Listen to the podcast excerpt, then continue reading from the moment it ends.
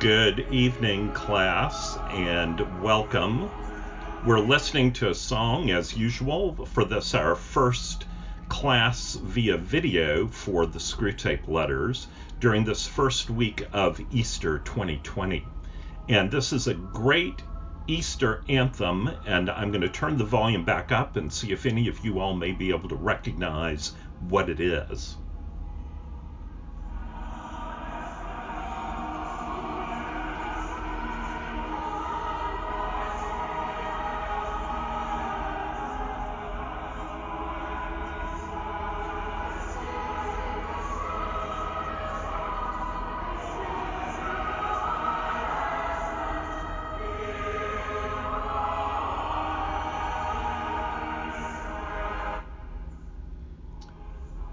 If you don't know the song, you might be able to recognize who's doing the singing since we've heard them multiple times in class before. It is, of course, the choir of King's College, Cambridge, uh, the choir that is resident in the chapel that Lewis thought was the most beautiful place to worship that he had ever encountered.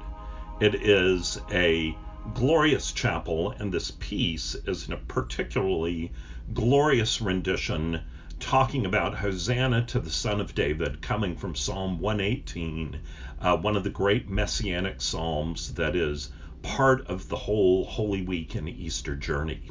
Easter for Lewis was the principal feast of the human of the Christian year, and one that he reveled in each year. Easter takes a prominent place in Lewis's writings, and indeed there is an entire devotional guide, Preparation for Easter, that's been drawn from Lewis's writings. One of the things that's interesting, though, is that for Lewis, he very often connects Easter and the incarnation, that Jesus is rising to new life on Easter Day. For him, is very much tied up in all of God's plan of salvation. One of the great things about Easter at King's College is that each year there is a beautiful service that is broadcast from there, and I would commend to you during this time of quarantine to check out some of these recordings of the great anthems and scripture lessons of Easter coming from King's College. Some of you who heard uh, the daily devotional that I did for St. Philip's last week on the great hymn Pange Lingua might be interested in some of the backstory of that that's connected to King's College. Interestingly, back in 1920, there was a piece called the St. Mark Passion commissioned by the chaplain of King's College that is drawn from that hymn Pange Lingua, woven around the words of the Passion uh, as expressed in St. Mark's Gospel. Part of what's interesting about that, it was commissioned by the chaplain Eric Milner White, whose name you may remember because we've talked about him in class before. He was a young clergyman who had gone into World War I right out of seminary and had been horrified by what he saw, but had done the best that he could to minister to the needs of the men in the trenches, men like the young C.S. Lewis. And after the war, after the armistice in 1918, he was appointed chaplain at King's College. And as you may remember, as we've discussed, both Oxford and Cambridge lost between 20 and 35 percent of their students, recent graduates, in the war because many of those young men were officers who led the charges out of the trenches and lost their lives and were buried in the fields of France. So when Eric Milner White became the chaplain, the university was plunged in despair and he struggled for ways to try to bring the hope of the gospel. And one of the first ideas he had was to trace the great good news of God's salvation, starting in the book of Genesis and going right up through St. John's Gospel, that glorious first chapter about the incarnation. And he wove this around some beautiful carols and Christmas hymns. And this became what we know today as the Festival of Nine Lessons and Carols, part of the Christmas season around the world. But what's less known is that Milner White did something similar at Easter not long after uh, he commissioned this piece by Charles Wood to recount the glory and hope that we have in the resurrection of Jesus Christ from the dead.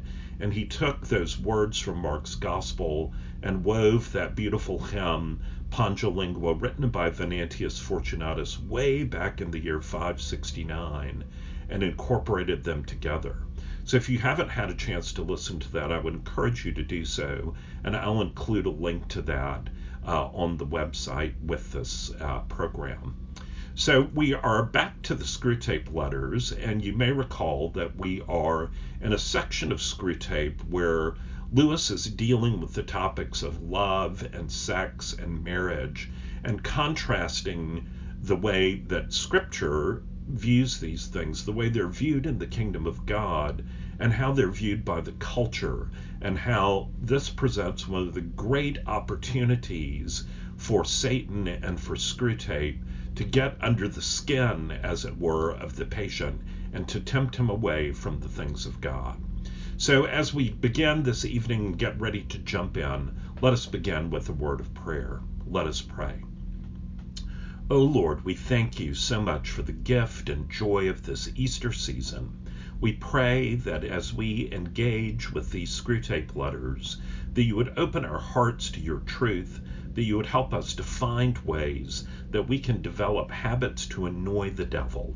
Lord, we pray that you would help change the way that we think, that we would not be conformed to the wisdom of this world, but instead we would be transformed by the revelation and the wisdom of the kingdom of God.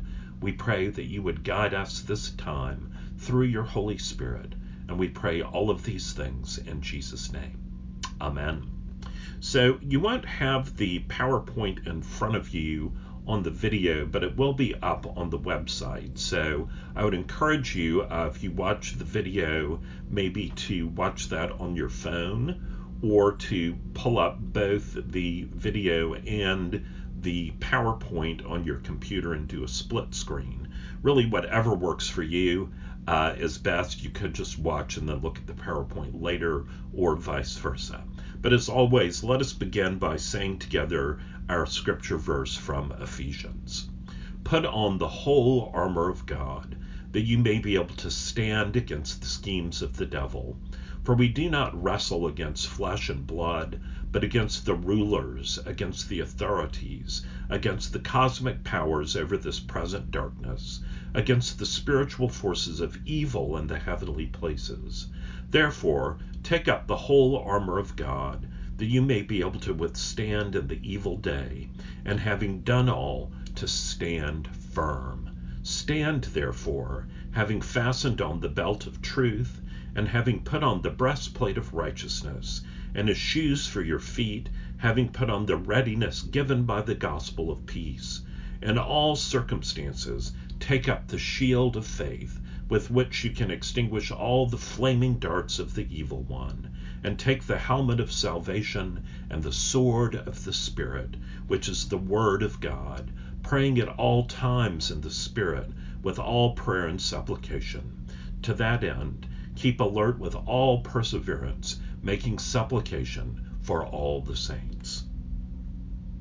And as we've talked about before, there are some great reasons to study this classic book of Lewis's, written 60 years ago, but I would argue even more relevant today than when it was written. First, lessons on understanding the battle in which we find ourselves. Second, lessons on thinking Christianly and learning to develop a Christian worldview. Lessons on the psychology of temptation. Lessons on habits to cultivate to deepen our faith in Christ, and then lessons on living a boldly Christian life. As we've talked about each week, one of the great subtexts of this work is the subtext about habits. Habits are the things that make up our lives. They are the stuff of our day to day lives. And particularly during this time of quarantine and social distancing, we become aware of the things that used to take up our time that we can't do now, or the things that continue to take up our time that may not be things that help draw us closer to the kingdom of heaven. So it's a great time to be thinking about habits. And Lewis and Screwtape reminds us that habits that are things that lead us toward the kingdom of God are one of the very best defenses that we can have against the assaults of the enemy. And as we've talked about from that great book, The Common Rule, only when your habits are constructed to match your worldview do you become someone who doesn't know about loving God and neighbor, but someone who actually loves God and neighbor. The time in which we find ourselves is a great time to consider that deep truth. So I want us to review some of the habits of the past several letters. So starting back in letter 13, uh, that first great habit that's commended in the Book of Common Prayer, as soon as you become aware you have strayed from God, repent and return to the Lord. Embrace real pleasures that focus your heart and your mind on beauty, truth, and goodness. Cultivate those pleasures and gifts that are part of God's design for you. As we said from that great movie Chariots of Fire and the great Scottish missionary Eric Liddell, when I run, I can feel his pleasure. And if you haven't used some of your quarantine to watch that movie, I strongly recommend it to you. Fourthly, avoid seeking after worldly trends and pleasures at the expense of what you really love.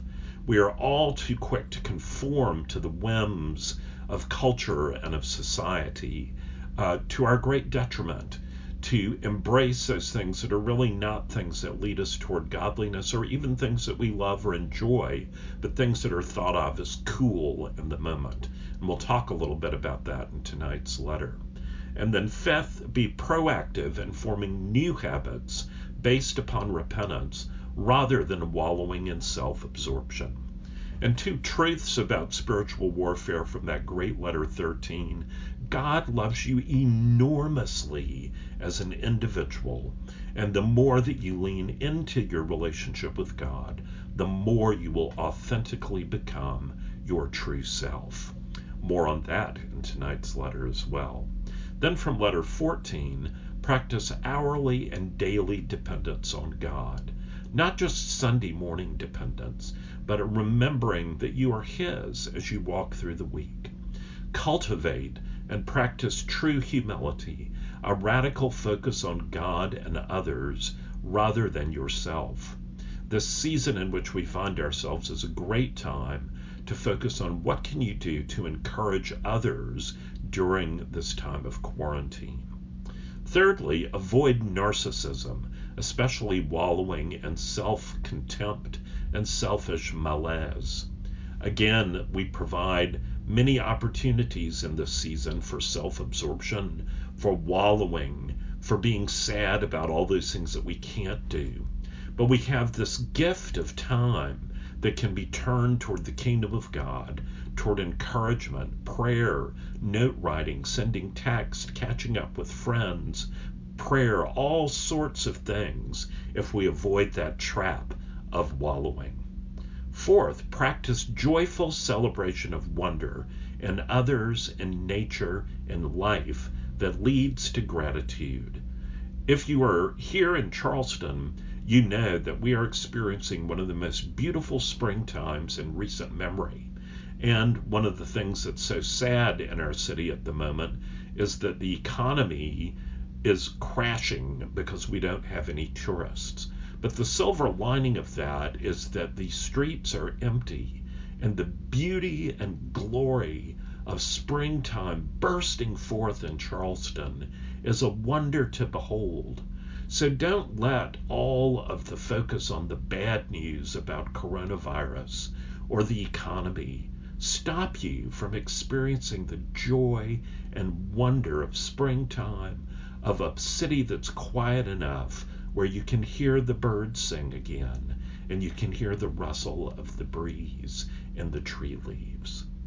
And through that, fifthly, cultivate a high appreciation of the doctrine of creation that God has made all of these wonders with which we find ourselves surrounded. Then from letter 15, consciously reject tortured confidence and sorry, tortured fear and stupid confidence as states of mind. We go back and forth between these extremes, and we need to remember that God created us to attend to two things only eternity, His kingdom, and the present in this time where we're so prone to anxiety and worry about the future and speculation about when will things get back to normal, it is a great time to embrace the joys and the pleasures and the blessings of this present moment. Thirdly, we are to proactively live in this present moment. It is the only place where we are truly offered freedom actuality and agency to do things in this moment to live into that glorious kingdom of God. Fourthly, cultivate gratitude and love and avoid some of those seven deadly sins we talked about fear, avarice, lust, unhealthy ambition. Work hard for the good of posterity, but trust God for the results and dwell in the moment with patience and gratitude. If you're still working in this time, or if you're a student overloaded with project work, remember that your life does not consist of Zoom calls and of projects and of papers and online lectures, but that God is calling you to consider the truth and beauty and goodness of His kingdom. Pray for virtues to meet the challenges that lie ahead. One of the things about a crisis is it exposes our faith in its strength or in its weakness. This is a great time to pray and to lean into, seeking to develop godly virtues. And then lastly, embrace natural happiness as a good thing. That letter ends with that terrible line from Screwtape where he says, But after all, why should the creature be happy? So we can annoy the devil just by being happy. In these moments when we can't be together at church, embrace the happiness of being able to sit as a family and worship together. Being that family that so often is split up in different directions, or meal times together, the gift of enjoying a meal around the table.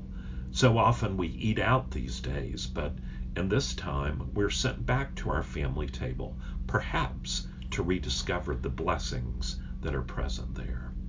From the 16th letter, and this is a hard one in our current time, but certainly a time where we can learn to appreciate what we're missing at the moment and resolve never to take it for granted again.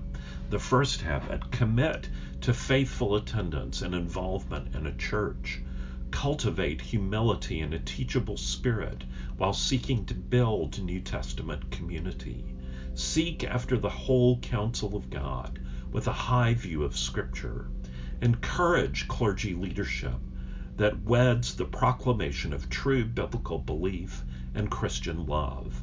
And I want to just say a word uh, at the risk of sounding slightly self serving about encouraging clergy right now. Many of you are friends with clergy not only in your own church, but in other congregations. And this is a great time to encourage your clergy friends. Most clergy thrive on the ministry that they're able to engage in with their congregations, those deeply meaningful personal interactions and deeply meaningful leading of an entire congregation of folks in the worship of our Lord and Savior Jesus Christ. And we have been cut off from that, just as you have. But it's particularly, I think, difficult for some of the clergy. So if you know clergy who are your friends, both in Charleston and other places, do reach out to them and encourage them during this time. It will be a blessing to them and to you. The fifth habit hold fast to truth, but lightly to preferences. In essentials, unity. In non essentials, diversity. In all things, charity. And then letter 18 remember talking about this as we were progressing through Lent and the whole idea that we've lost the seven deadly sins. Indeed, much of the church has lost the very concept of sin, seeking to embrace the I'm okay, you're okay of our culture, and that faith is only about self actualization. Well, my friends, that idea is found nowhere in Scripture. We are reminded that we are sinners and that we are deeply in need of a Savior who will come and transform us through his resurrection life. So that means this first habit is an apt one. Practice regular self examination with respect to the seven deadly sins pride, envy, anger, sloth, avarice, gluttony, and lust. Secondly, practice kindness and self forgetfulness, especially toward those serving you. Again, this is a time to really lean into this, where very often those serving us, whether in grocery stores or medical care or whatever it might be, are doing it at great risk to themselves. We owe it as Christians to our faith and our witness to be those people who are most expressing our gratitude and thanks, both verbally and in concrete ways of helping them. Thirdly, keep fleshly appetites in check. Do not pursue them as an end in themselves. Cultivate equanimity and good humor, especially in stressful situations. This is a great word to those who suddenly find themselves with households full of children or grown children 24 7 when we're used to having a break from them, at least during the school day. Equanimity and good humor are great things to cultivate in a time where it's easy to be impatient, selfish, and short tempered. And lastly, practice generosity in your actions and with your possessions. Again, this crisis provides a wonderful moment for that to think about who God puts before us, who is part of our daily life, who may really be suffering during this time, those who have lost their jobs or who own their own businesses where the business is struggling. Figure out ways to encourage and reach out to those folks and help them. And now moving into these letters where Screwtape is after us in terms of our views of love and sex and marriage, views that our culture has gotten so wrong compared to the scriptural standard. So from letter 18, practice the countercultural scriptural standard of complete abstinence or unmitigated monogamy. The culture says if it feels good, do it. But that is not what the scriptures teach us. Adopt an other focused paradigm of love that refuses to act as if love is a zero sum game. Scripture is all about love that is self sacrificial, not about love that seeks its own fulfillment. Our culture is telling us all the time that it's all about us. It's all about our needs, about whether we're fulfilled, about whether we're self actualized. And if we're not, then we should move on to another relationship. That is not the scriptural teaching. Thirdly, resist the cultural understanding that believes that feelings of being in love are the foundation of marriage.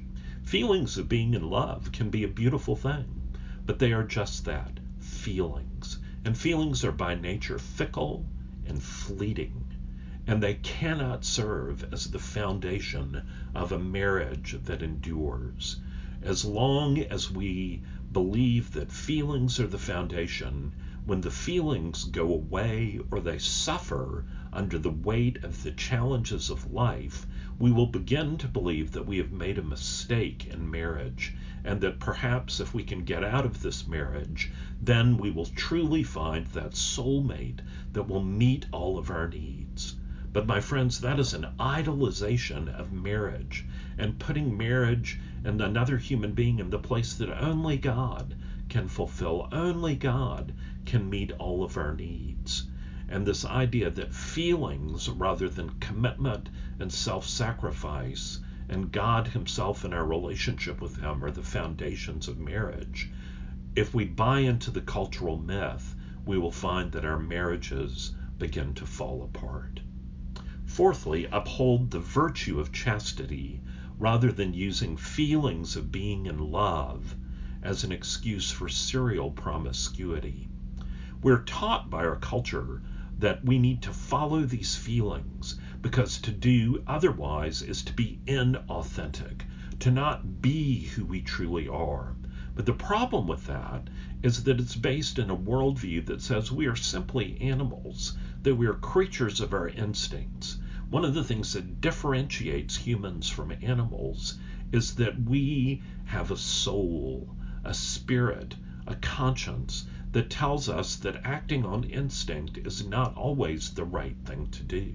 Our appetites are just that appetites, and there are some times when it is right to satisfy them, and other times when it is appropriate to resist and subdue them. Otherwise, we reduce ourselves to living like a feral cat or feral dog who's enslaved to its instincts and appetites. Fifthly, cultivate and practice a biblical understanding of love. Love is expressed in chapter 13 of 1 Corinthians. Love is patient and kind. Love does not seek its own way. It keeps no record of wrongs. But even more than that, it is exemplified in what Jesus says in John in those Last Supper discourses. He says, As the Father has loved me, so have I loved you. As I have loved you, so you are to love one another. And look at the way that Jesus loves. A great exercise in this time of quarantine is to read all the way through a gospel and to look at how Jesus loves others. But what you will notice as you go through the gospel, particularly if you read it in a single sitting, is that everything that Jesus does is about others. It is not about himself. The biblical way of love is the self sacrificial way, the servant hearted way, and it is the only way that brings joy. And then from letter 19 seek to understand God as the creator of love and daily abide in the love of God. It is only when we understand the depth of God's love for us that we can begin to love others in the way that He wants us to. And that leads to the second habit share God's love with others, especially those who do not believe or who do not understand it. Remember that example of the early Christians whose love for one another was an astonishment to the pagan Roman world whose love for one another caused these pagan leaders to look and say, See how those Christians love one another.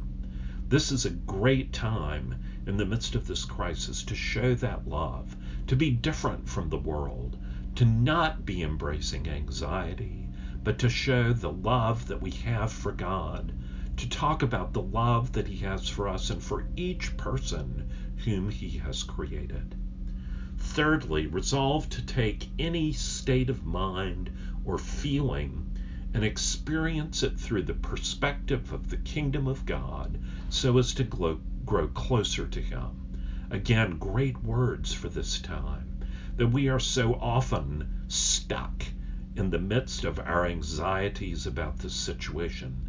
But what we're called to do is to take our feelings and experience them through the perspective of the kingdom of God, to set our minds on things above, where Christ is, seated at the right hand of God, to set our minds at that heavenly place where we look at this situation through the perspective of God's kingdom and what we might be supposed to learn from this time. Fourthly, understand marriage as God's invention going all the way back to the book of Genesis. And it's an invention, a creation of God, a blessing of God to be pursued only in a Christian context and not just for feeling and love. One of the great problems in our culture is that we have this idea that feelings or being attracted to someone by their physical beauty should be the basis of a lifelong commitment in marriage. And as we said earlier, that is a foundation that is built on the sand. It cannot endure.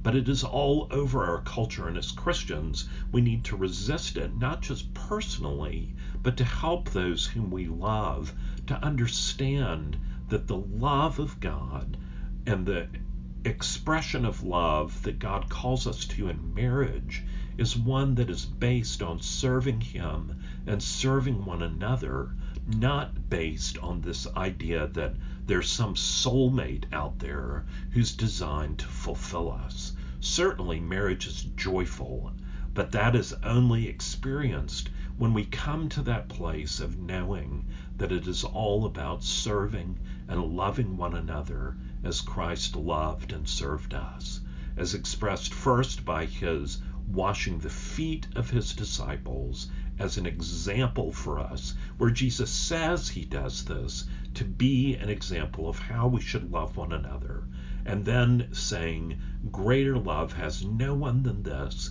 that he lay down his life for his friends, and not just saying those words, but then the very next day dying on the cross to show us the full extent of his love, that as the prayer book says, that the whole world might come within the reach of his saving embrace. Which brings us to letter 20. I'm going to read this, and I encourage you to follow along. And if you've got your book in front of you, to mark those passages that really speak to you. My dear Wormwood, I note with great displeasure that the enemy has, for the time being, put a forcible end to your direct attacks on the patient's chastity. You ought to have known that he always does that in the end, and you ought to have stopped before you reached that stage. For as things are, your man has now discovered that those dangerous attacks don't last forever. Consequently, you cannot use again what is, after all, our best weapon the belief of ignorant humans that there's no hope of getting rid of us except by yielding. I suppose you've tried persuading him that chastity is unhealthy? I haven't yet got a report from you on young women in the neighborhood. I should like it at once, for if we can't use his sexuality to make him unchaste, we must try to use it for the promotion of a desirable marriage. In the meantime, I would like to give you some hint about the type of woman, I mean the physical type, which he should be encouraged to fall in love with, if falling in love is the best we can manage. In a rough and ready way, of course, this question is decided for us by spirits far deeper down in the Lowerarchy than you and I. It is the business of these great masters to produce in every age a general misdirection of what may be called sexual taste. This they do by working through the small circle of popular artists, dressmakers, actresses, and advertisers who determine the fashionable type. The aim is to guide each sex away from those members of the other with whom spiritually helpful, happy, and fertile marriages are most likely. Thus, we have for many centuries triumphed over nature to the extent of making certain secondary characteristics of the male, such as the beard, disagreeable to nearly all the females. And there's more in that than you might suppose. As regards the male taste, we have varied a good deal. At one time, we have directed it to the statuesque and aristocratic type of beauty, mixing men's vanity with their desires and encouraging race, the race to breed chiefly from the most arrogant and prodigal women. At another, we have selected an exaggeratedly feminine type, faint and languishing, so that folly and cowardice and all the general falseness and littleness of mind are on the opposite tack. The age of jazz has succeeded the age of the waltz, and we now teach men to like women whose bodies are scarcely distinguishable from those of boys. Since this is a kind of beauty even more transitory than most, we thus aggravate the female's chronic horror of growing old with many excellent results, and render her less willing and less able to bear children. And that is not all. We have engineered a great increase in the license with which society views the nude, the representation of the apparent nude. Whether it is in its exhibition in art or on the stage or on the bathing beach. It is all a fake, of course. The figures in the popular art are falsely drawn. The real women in bathing suits or tights are actually pinched in and propped up to make them appear firmer or more slender or more boyish than nature allows a full grown woman to be. Yet at the same time, the modern world is taught to believe that it is being frank and healthy and getting back to nature. As a result, we are more and more directing the desires of men to something which does not exist, making the role of the eye in sexuality more and more important, and at the same time making its demands more and more impossible. What follows you can easily forecast. That is the general strategy of the moment. But inside that framework, you will still find it possible to encourage your patient's desires in one of two directions. You will find, if you look carefully into any human's heart, that he is haunted by at least two imaginary women, a terrestrial and an infernal Venus, and that his desire differs qualitatively according to its object.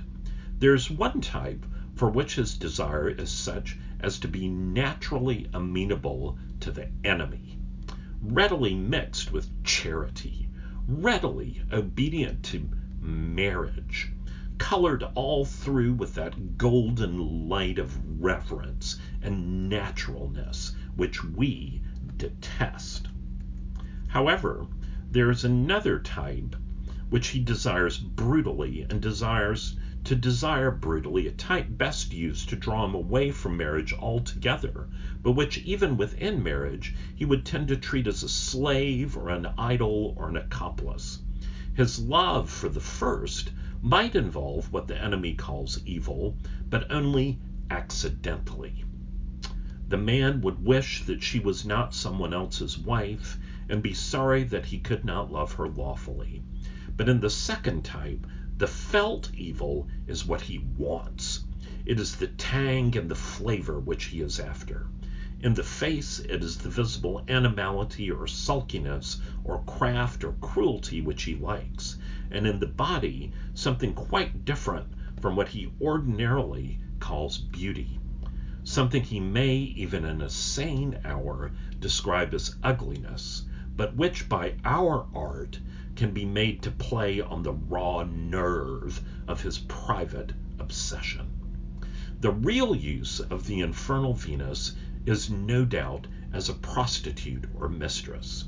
But if your man is a Christian, and if he has been well trained in nonsense about irresistible and all excusing love, he can be induced to marry her. And that is very well worth bringing about. You will have failed as regards fornication and solitary vice, but there are other and more indirect methods of using a man's sexuality to his undoing. And by the way, they are not only efficient, but delightful. The unhappiness produced is of a very lasting and exquisite kind your affectionate uncle, uncle Screwtape. So, This is a great letter and one that is so relevant for our culture today, one even more relevant than the time in which Lewis was writing. Because this whole emphasis on appearance and outward appearance is the most important thing. The whole concept of the trophy wife or the trophy beefcake younger husband, the whole idea of what beauty is, is one that has become front and center in our culture. This whole idea of staying young forever that has fueled not only the exercise movement, but diet and all of that, when it is always focused on trying to look good, shows how much we have bought in to what Screwtape is talking about here. There is a video clip that I've attached which will show you exactly what Lewis is talking about of women who have been pinched in and propped up in order to look more beautiful. The whole thing that advertisers and pornographers use in objectifying both the female and these days even the male body as an object of lust. People who never really looked like that but through the magic of the camera and technology can become a physical ideal which is unattainable for anyone. So, let's move to the habits to annoy the devil from letter 20. The first habit hold fast to the truth that Satan's attacks do not last forever and stand firm against yielding. You will remember Screwtape berates Wormwood for having lost this weapon by focusing so much on attacking the patient that eventually the enemy, God, put a stop to the attack and the patient realized that Satan can't always get him. There are two great scriptural truths about this I want to share with you. The first from James 4 7. So humble yourselves before God, resist the devil, and he will flee from you. And then again from 1 Corinthians 10:13. No temptation has overtaken you except that which is common to man. God is faithful, and he will not let you be tempted beyond your ability, but with the temptation he will also provide the way of escape. Satan wants us to believe that there's no way to avoid temptation other than to yield to it. So we might as well just get it over with and give in. Nothing is further from the truth.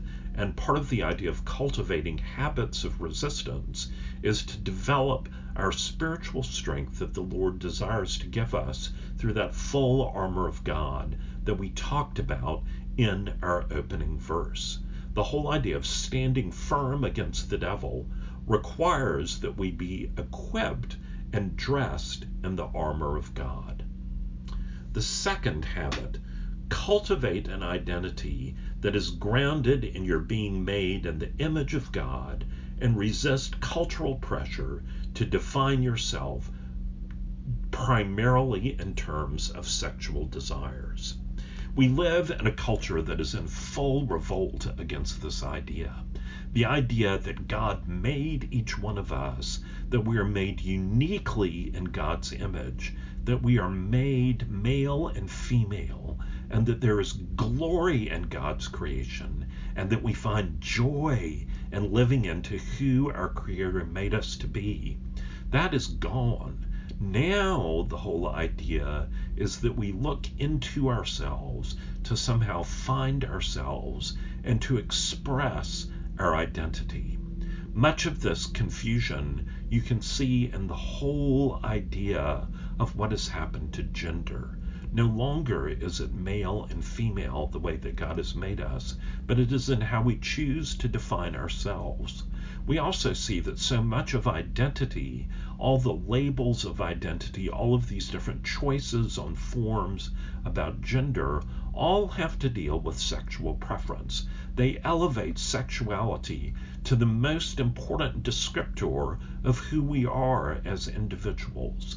But yet, Scripture tells us the most important thing by far is that we are made in God's image, that we are given good gifts, that we are made to live in His light, and that we are made to serve others and to give glory to Him. But unfortunately, all of that is lost in the current cultural conversation. And it is all too easy to miss out on the truth of what Romans 12 tells us. Romans 12 tells us to present our bodies as living sacrifices, holy and acceptable to God, which is our spiritual worship. Do not be conformed any longer to this world, but be transformed by the renewal of your minds, that you may approve what the will of God is, that which is true and acceptable and perfect. Some of the scripture that we should meditate on to understand this habit to annoy the devil comes all the way back from the book of Genesis in the first chapter. So God created man in his own image. In the image of God, he created him. Male and female, he created them. Note that God repeats twice that we are made in his image, that we are made to be creators, that we are made with gifts, that we are made to make beauty, to revel in it, to experience love, to serve, and then in this great passage from 1 Corinthians 6, which is a terrific chapter on this topic, and God raised the Lord and will also raise us up by his power. Do you not know that your bodies are members of Christ? Shall I then take the members of Christ and make them members of a prostitute? Never. In 1 Corinthians, Paul is talking about the fact that we are raised with Christ a great thought for Easter week and reminds us of who we are as His, redeemed, bought at cost, countless cost. Every person bought at countless cost. Christ giving Himself while we were yet sinners. So no person can be objectified and used as an object. And then from Psalm 31 39. I praise you, for I am fearfully and wonderfully made. Wonderful are your works. My soul knows it very well. And then from Colossians 3, that same chapter that talks about setting our minds on things above where Christ is. You have put on the new self, which is being renewed in knowledge after it, the image of its creator renewed in knowledge after the image of its Creator. It is a reminder that in the salvation of Jesus Christ, that image of God in us is being made new again. Thirdly, understand that physical beauty is fleeting and resist focusing on outward appearance and being seduced by societal, societal notions of what constitutes beauty. Lewis in the letter talks about how in every age Satan works to captivate us by outward physical appearance and changes the type of what's considered beautiful. Many of you who have studied art will remember the term Rubenesque, which refers to the voluptuous women in the artwork of Rubens who are often depicted nude, who by our standards today would be thought of as being fat and repulsive but in Rubens' day, they were considered the icons of beauty. Fast forward to the 1960s, and the first supermodel, Twiggy, who was celebrated by her lack of a feminine figure, a classically feminine figure, and celebrated for the boyishness of her look. Androgyny then became the new fashion. But these fashions change every generation. And what Lewis tells us is that Satan wants them to change so that we're seduced by this idea of what the culture finds beautiful and that we are even led into marriage by that rather than what God finds beautiful. Looking on the heart, as we see in the choice of David, where we are told that Samuel and seeking after the one who is the Lord's anointed should follow God's counsel to look not on the outward appearance, but to look instead on the heart. As Proverbs tells us, charm is deceptive and beauty is fleeting, but a woman who fears the Lord is to be praised. Your beauty should not come from outward adornment, such as elaborate hairstyles and the wearing of gold jewelry and fine clothes.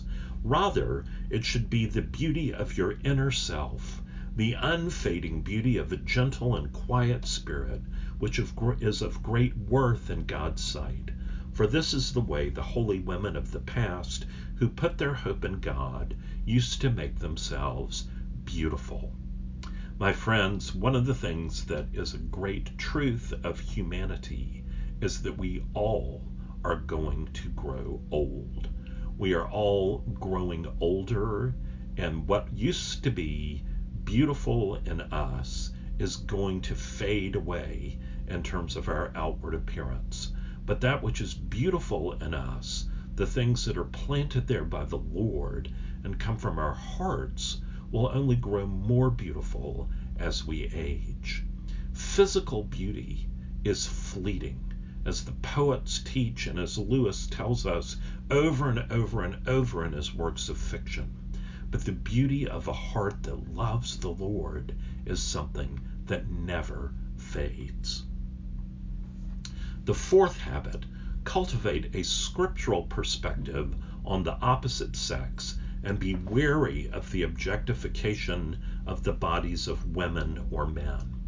Lewis was far ahead of his time in understanding the subjectification that was coming, this idea of looking at people and their bodies as only a way of satisfying our own desires, not just lust, but pride by having someone at our side or on our arm who looks really good in the eyes of the world and thereby increases our status.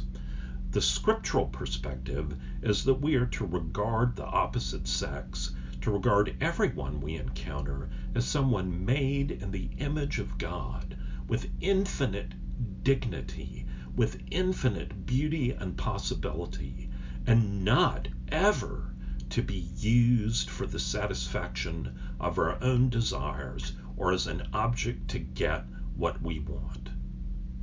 Jesus says in the middle of the Sermon on the Mount, You shall not commit adultery.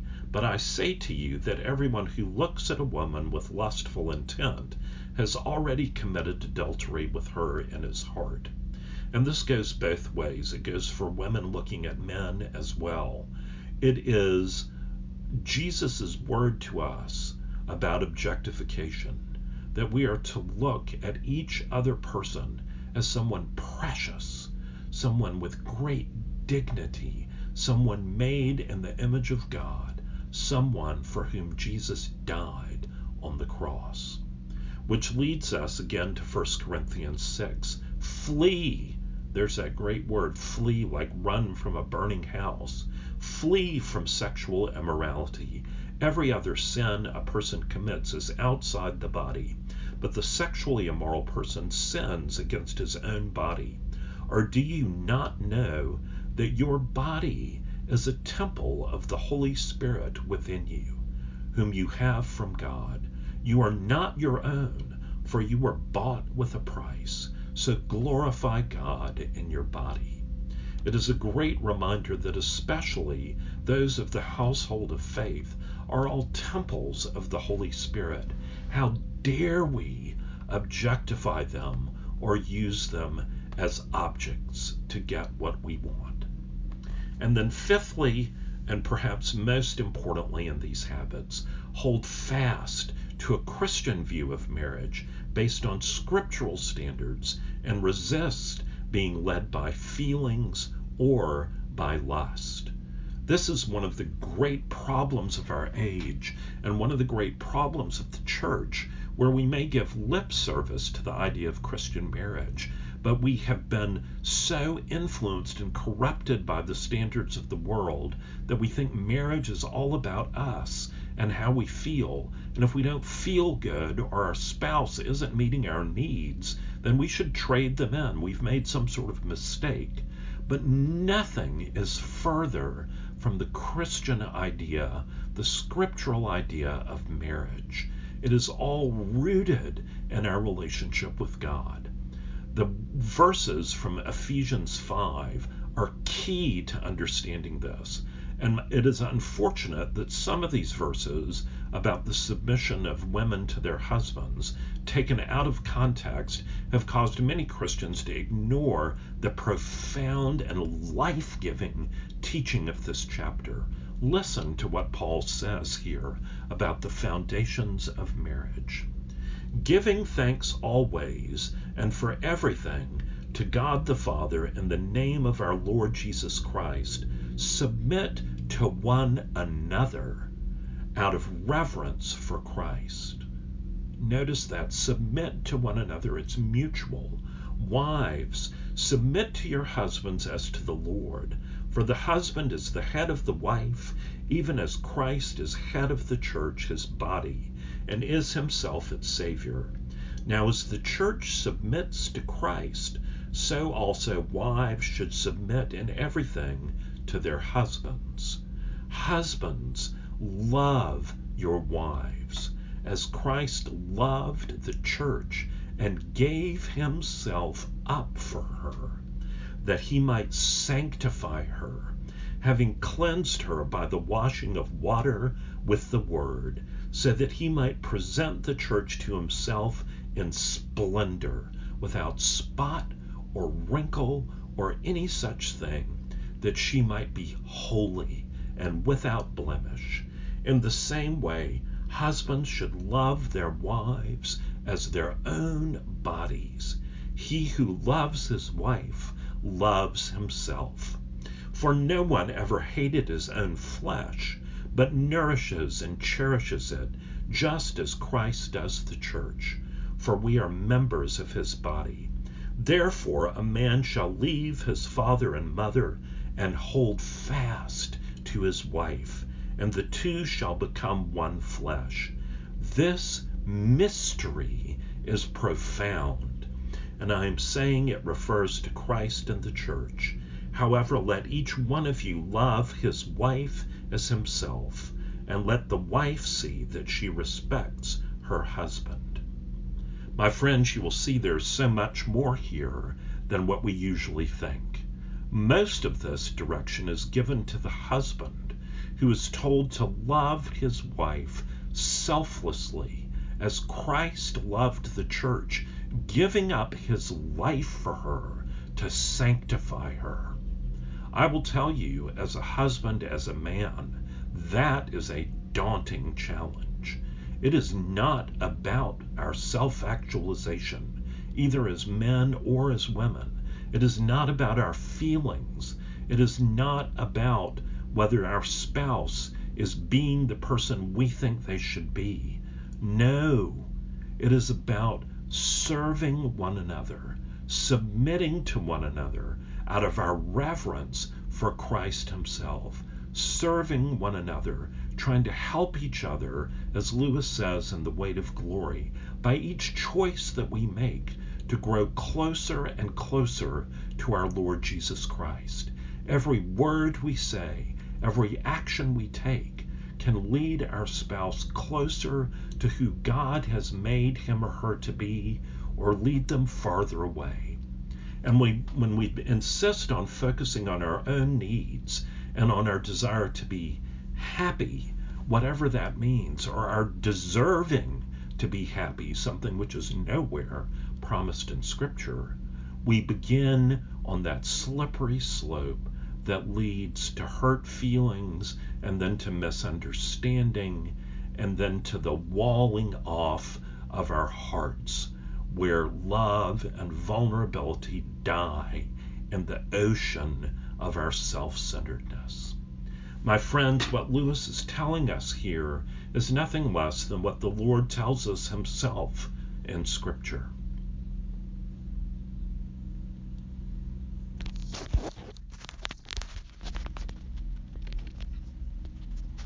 It is the fullness of what Christ desires for us. So, in closing, let me remind us of this quotation from Screwtape Letter 8 Our cause is never more in danger than when a human, no longer desiring but still intending to do our enemy's will, looks round upon a universe from which every trace of him seems to have vanished, and asks why he has been forsaken, and still obeys. May God's peace and blessing be with you this week. Amen.